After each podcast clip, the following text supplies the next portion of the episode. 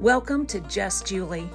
I am Julie, and I want you to know how thankful I am that you chose to join me today. And now, here is today's episode.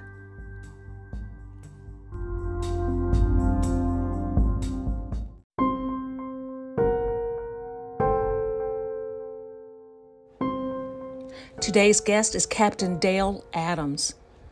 Captain Adams has been serving in law enforcement for over 17 years. He has served for many years as a field training officer and was promoted through the ranks from officer to sergeant to lieutenant and then to captain. He has led police officer training programs and has helped to revamp field training and pre academy training procedures. I'm excited to have Captain Adams as a guest today to talk with us about teens and trafficking. You don't want to miss this episode.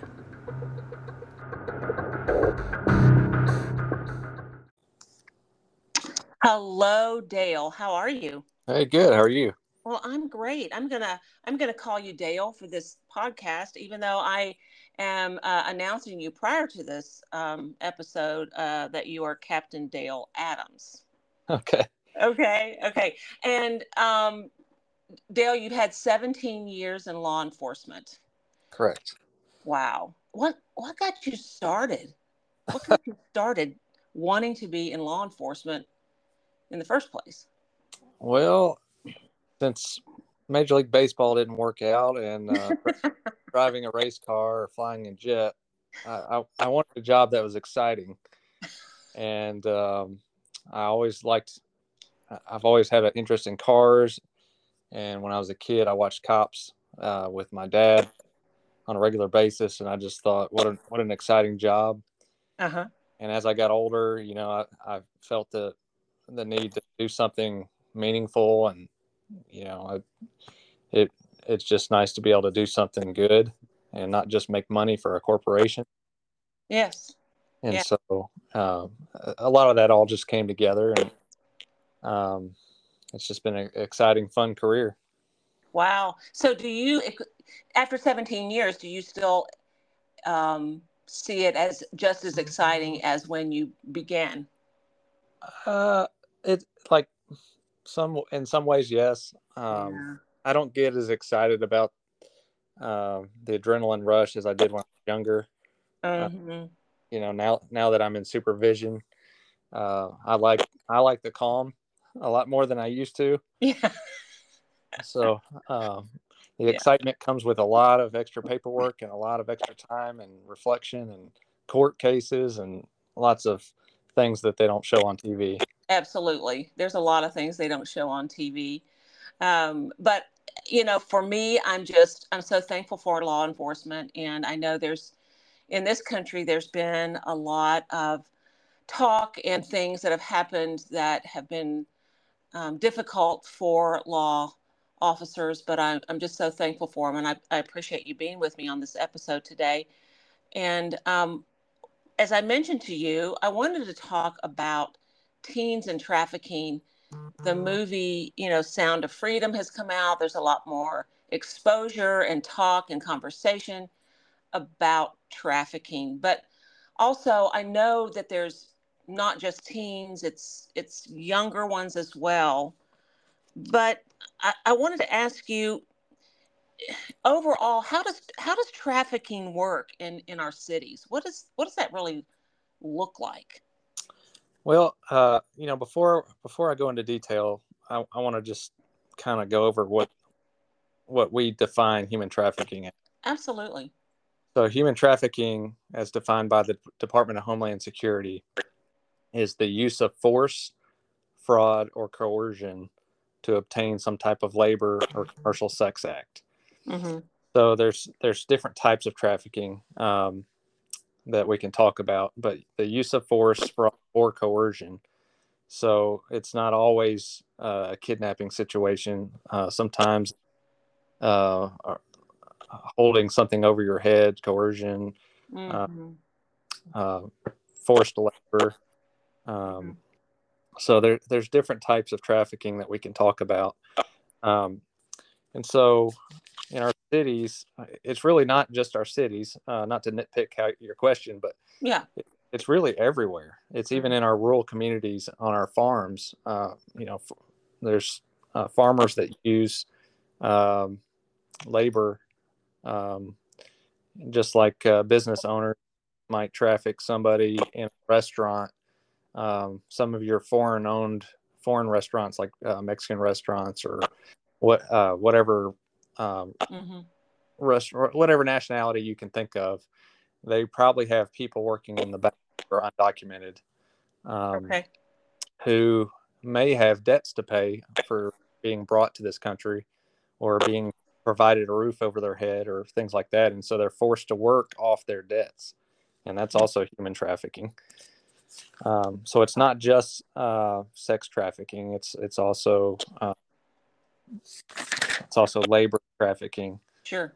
Um, so like farm workers, hotels, and restaurants. Uh, you okay. know, you may, you may have a hotel owner that um, you know has people cleaning the hotel rooms that are trying to work off their debts. Um, sometimes they withhold their passports um, hmm. or their documents so that they can't get their citizenship or they you know they can't move forward in the process trying to obtain citizenship until they pay off their debts.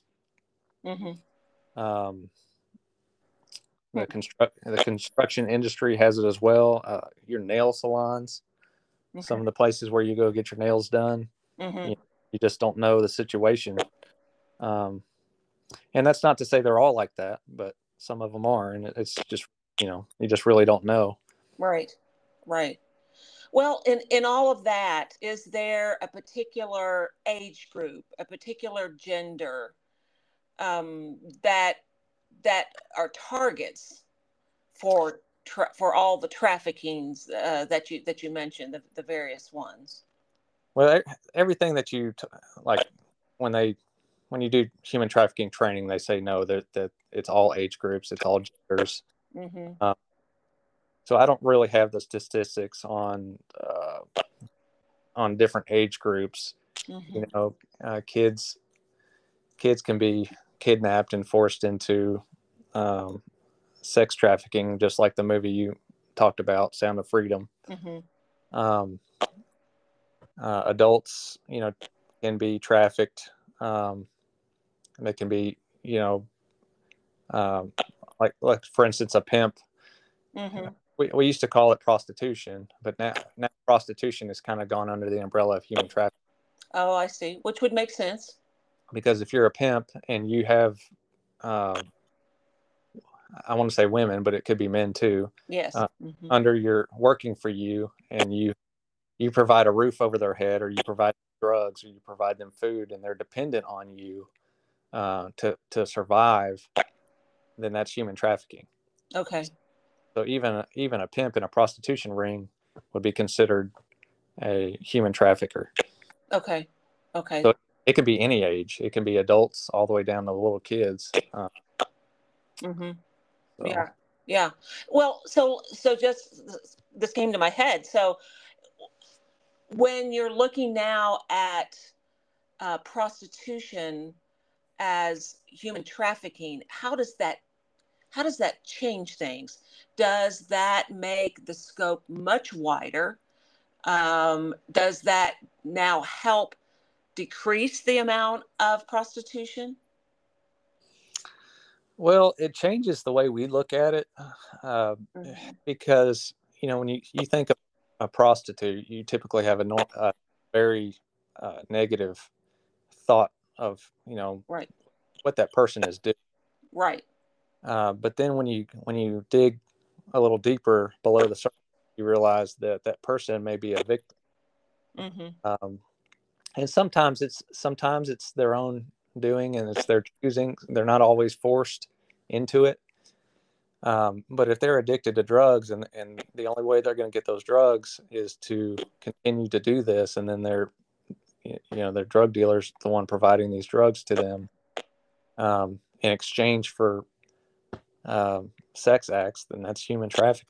So they they they find people who are extremely uh, dependent on help, and and they use that um, you know, if you're psychological or emotional vulnerable, then they'll take advantage of that. Or if you're poor, they'll take advantage of, of your hardships. Uh, if you don't have a lot of friends and family, they'll take advantage of that. They'll isolate you, mm-hmm. and so that you, you, you know, you don't really think there's anything better out there for you.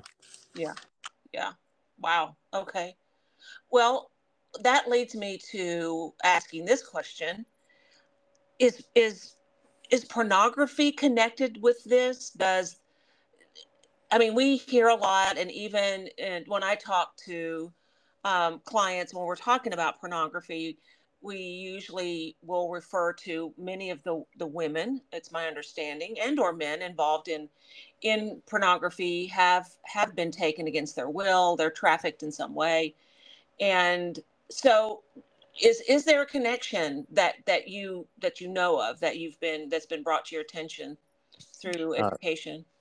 Uh, definitely. And if you watch the movie Sound of Freedom, mm-hmm. you see that right in the very beginning. Um, so, what is going on is a lot of this child pornography. Uh, these images uh, are taken of children and adults, um, and they're transmitted all over the internet. They're sold uh, on the dark web, and you know, one um, child porn user might find another child porn user on some site somewhere and then send you know forward those images on and they just keep going and those are i mean these are real kids and real people that you know these images were taken from somewhere mm-hmm.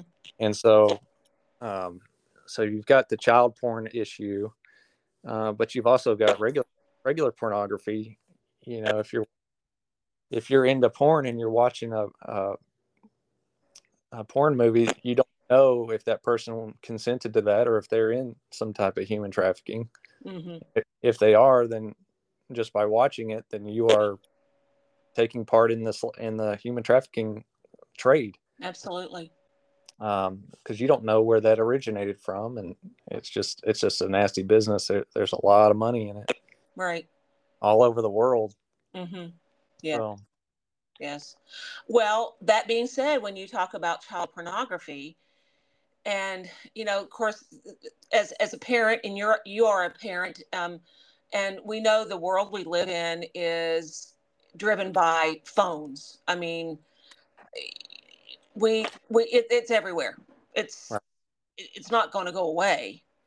So, what are what are some things, maybe three things that you you feel like parents really need to be more attuned to regarding their children with phones uh, and or computer use or video games or any kind of electronic device? What what do you think about what sh- what should parents be thinking more about?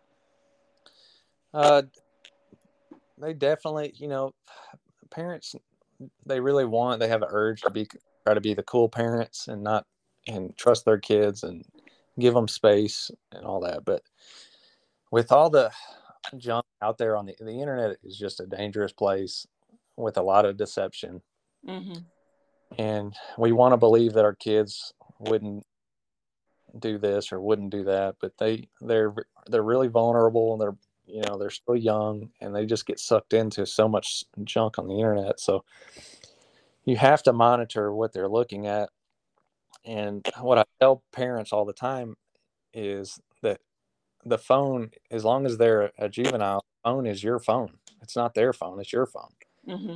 so i always say you need to be checking that phone because it's yours it belongs to you even if you're letting them use it mm-hmm. even if they even if they paid for it it's in your house it's yours mm-hmm.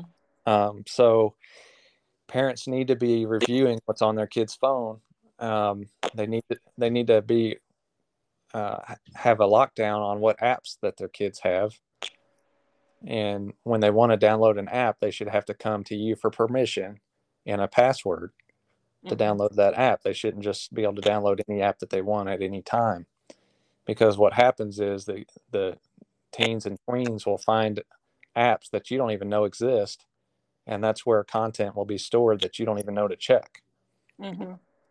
so if you download the app and give them permission to use it, then you're aware of it and you can you can look into it uh, before they download it to make sure that it's safe for them or uh, or whatnot.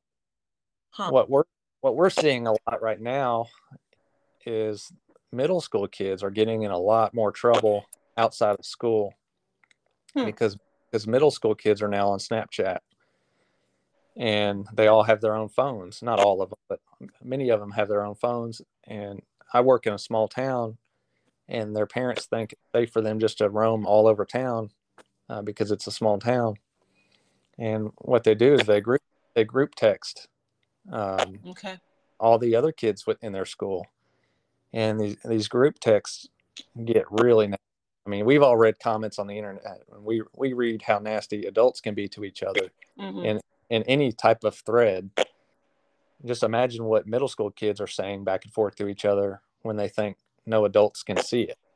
Mm-hmm and that's how fights happen. that you know, they meet up in the woods and ha- and have fights now because they they can plan everything on their phones, and that's how you know they they can lure uh, a girl into the woods to, you know, and, mm-hmm. and you may think that you're going in the woods to meet one boy, and it could be a group of boys. You just don't know.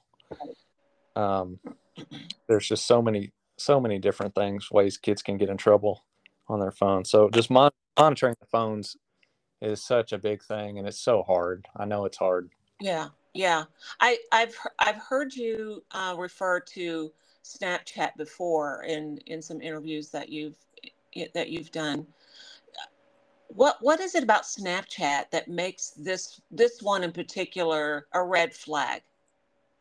So Snapchat will uh, automatically erase um, when you when you text something to somebody, a picture or a comment, after a certain amount of time, it automatically deletes. Mm-hmm. And so parents, you know, if you if you grab your kid's phone and try to go back and read uh, what your kid's been chatting about Snapchat, you're not going to see it because it's already going to be gone. Mm-hmm. Mm-hmm. And then the other issue is you can screenshot a snap and keep it. And so you know if if a girl is sending another sending a boy or sending somebody uh, a nude photo of themselves and they think that it's going to disappear in a few seconds mm-hmm. that the other person on the other end can screenshot that and then they have it and you can't put the toothpaste back in the bottle so to speak mm-hmm. when that happens and so we get called from time time when parents realize that uh, that uh, there's been some nude photos shared back and forth, and they want us to try to go all over town from all these Fine. kids mm-hmm. and try to recover these photos. And mm-hmm. it's it's just about impossible. impossible. Mm-hmm. Once and once it's out there, it's out there forever. Yeah. So, you know. Yeah, I know that's a popular app, and. Right. seems to be the whole idea is to not get caught. Right. And then continue you know you want to you want to do what you want to do. You want to make all these uh, adult decisions but adult decisions will come with consequences to a teenager or or younger that right. don't developmentally have the ability to to deal with it. So so then you've got a lot more problems with that obviously. Right yeah. So, have you had some particular examples of when you've been personally, as a, a, law enforcement officer, um, with abductions or trafficking?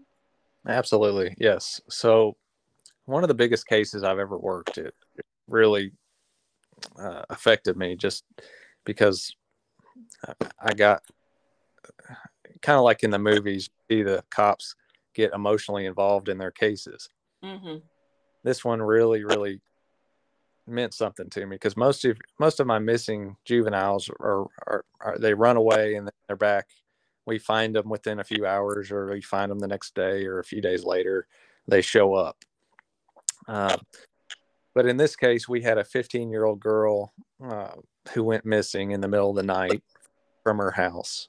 Um, there was no signs of any forced entry or anything like that. So um, the mother reported her missing and she immediately said i think he's with this guy Mm-hmm. He's 50 he's 54 years old. Oh boy. So it turns out that this guy was the girl's best friend's stepfather. Mm. And so she spent time at her best friend's house a lot and got to know this 54 year old man at her best friend's house. And they developed some kind of relationship. And so he came in the middle of the night and picked her up and they took off. Mm-hmm.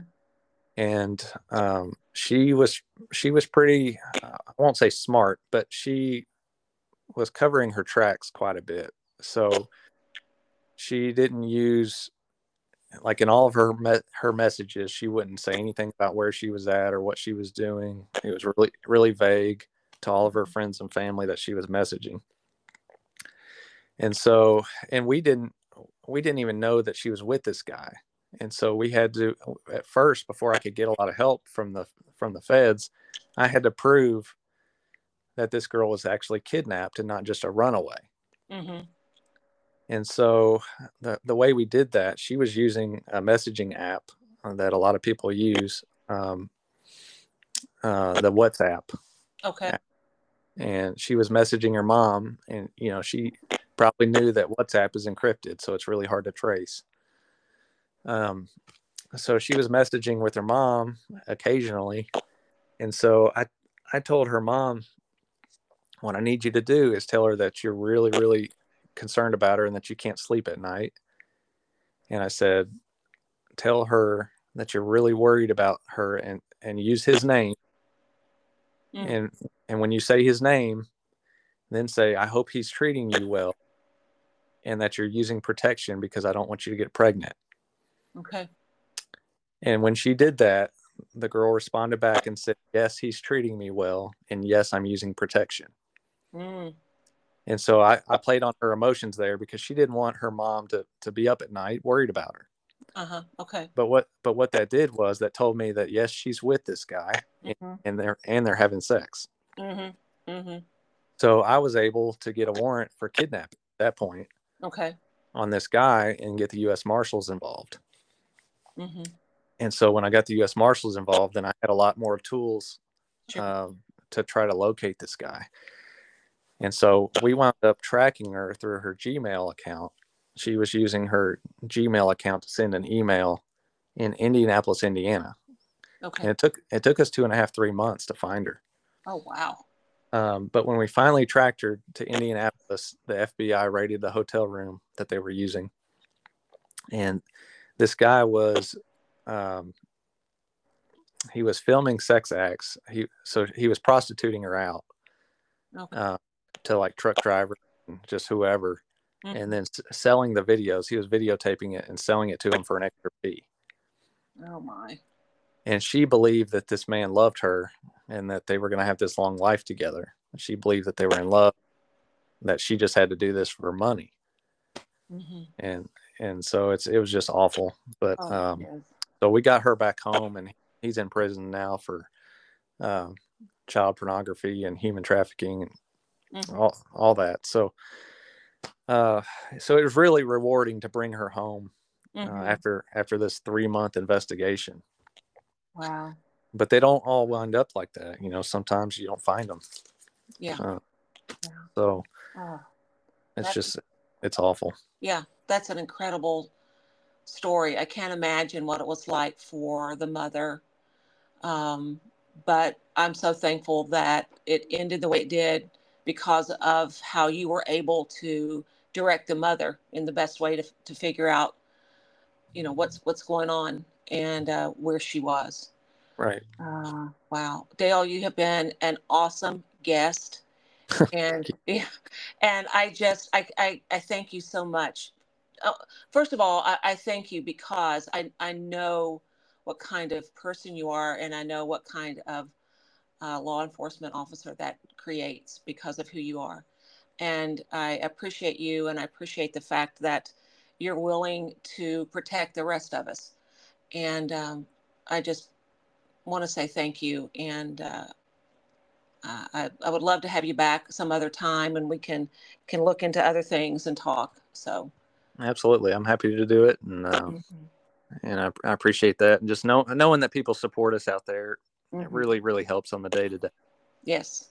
So, you know, sometimes when you watch the news, you just feel like everybody's kind of against law enforcement. But um, I, luckily, I work in an area where we're pretty well respected and and treated well. So that that's nice. I, I just don't know how the guys do it in some of those other areas. Yeah, yeah. I I don't know that that that would be so difficult for them and their families. So yeah, yeah. yeah.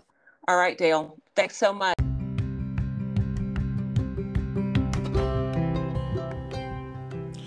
This podcast is brought to you by The Still Waters. The Still Waters is a service to provide counseling when you don't know what to do or how to make it through those difficult days. Buried beneath a lifetime of heartache and broken, sometimes help is needed to find the real you, the genuine you, created by God. Through the Still Waters, you can find the life tools that lead to peace and healing and happiness. Go to the website stillwaterslife.com and take the first step toward rising above and finding a better life. stillwaterslife.com. Visit the website today, stillwaterslife.com.